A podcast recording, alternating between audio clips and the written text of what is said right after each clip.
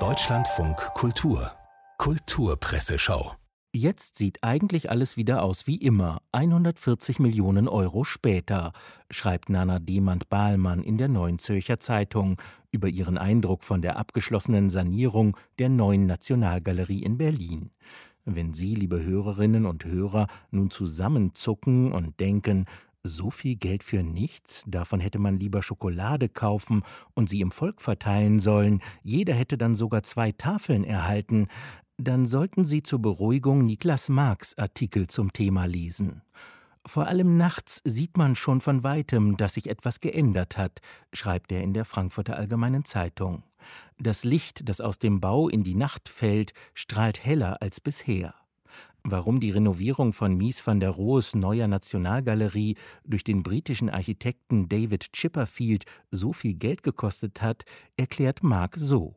Der Miesbau wurde gewissermaßen wie ein seltener alter Ferrari in seine Einzelteile zerlegt und wieder originalgetreu zusammengebaut. Bei einem Museumsgebäude ist das nur etwas aufwendiger und kostspieliger als bei einem Ferrari. Bei der Sanierung habe es auch böse Überraschungen gegeben, erzählt Chipperfield im Gespräch mit Nicola Kuhn vom Tagesspiegel. Die Qualität des Betons etwa habe sich als miserabel herausgestellt. Dabei sei Mies davon überzeugt gewesen, dass eine neue Architektur durch neue Technologien möglich sei. Die Moderne löst Krisen am liebsten im Dreieck von Naturwissenschaften, Technik, Industrie, sagt Thea Dorn im Gespräch mit der Zeit. Allerdings stellt sich dann die Frage, was überhaupt noch das genuine Feld von Politik ist.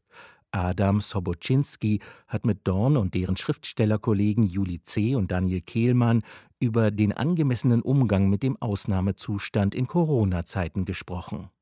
Kehlmann widerspricht der Behauptung, alle Maßnahmen der Corona-Politik seien von der Wissenschaft vorgegeben und alternativlos. Als Gesellschaft treffen wir doch ständig kollektive Vorentscheidungen, welche Maßnahmen wir überhaupt für diskutabel halten, sagt Kehlmann.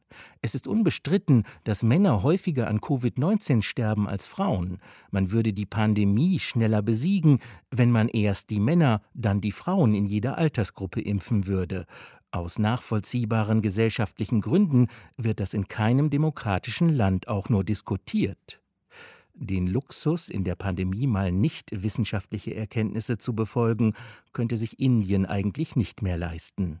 300.000 Menschen erkranken pro Tag nachweislich an Covid-19. Und das habe auch mit der mythengläubigen Regierung zu tun, erläutert der Indologe Axel Michaels in der FAZ. So werde jetzt wieder das Kumbh Mela-Fest begangen, die größte Massenversammlung der Welt, bei der Menschen im Ganges baden, um Unsterblichkeit zu erlangen. In Wirklichkeit würden sich die geschätzten 20 Millionen Pilger einer erhöhten Sterblichkeit aussetzen. Regierungspolitiker hätten aber Warnungen von Wissenschaftlern ignoriert. Der neue Premierminister von Uttar Pradesh, Tirat Singh Rawat, sagte noch am 9. März, dass es keine Behinderungen für Pilger geben und die Göttin Ganga, der personifizierte Fluss, über Covid-19 triumphieren werde, schreibt Michaels. Prompt setzte die indische Eisenbahn viele zusätzliche Züge ein, um die Pilger nach Haridwar zu fahren.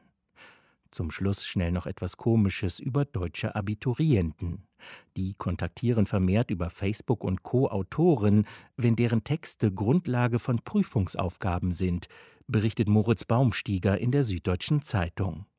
Erklär mal Habitus, nach fünf Stunden Lesen immer noch kein Plan, schrieb ein Schüler einem Autor. Und ein anderer? Junge, benutzt doch Wörter, die es im Wörterbuch gibt, du Hond.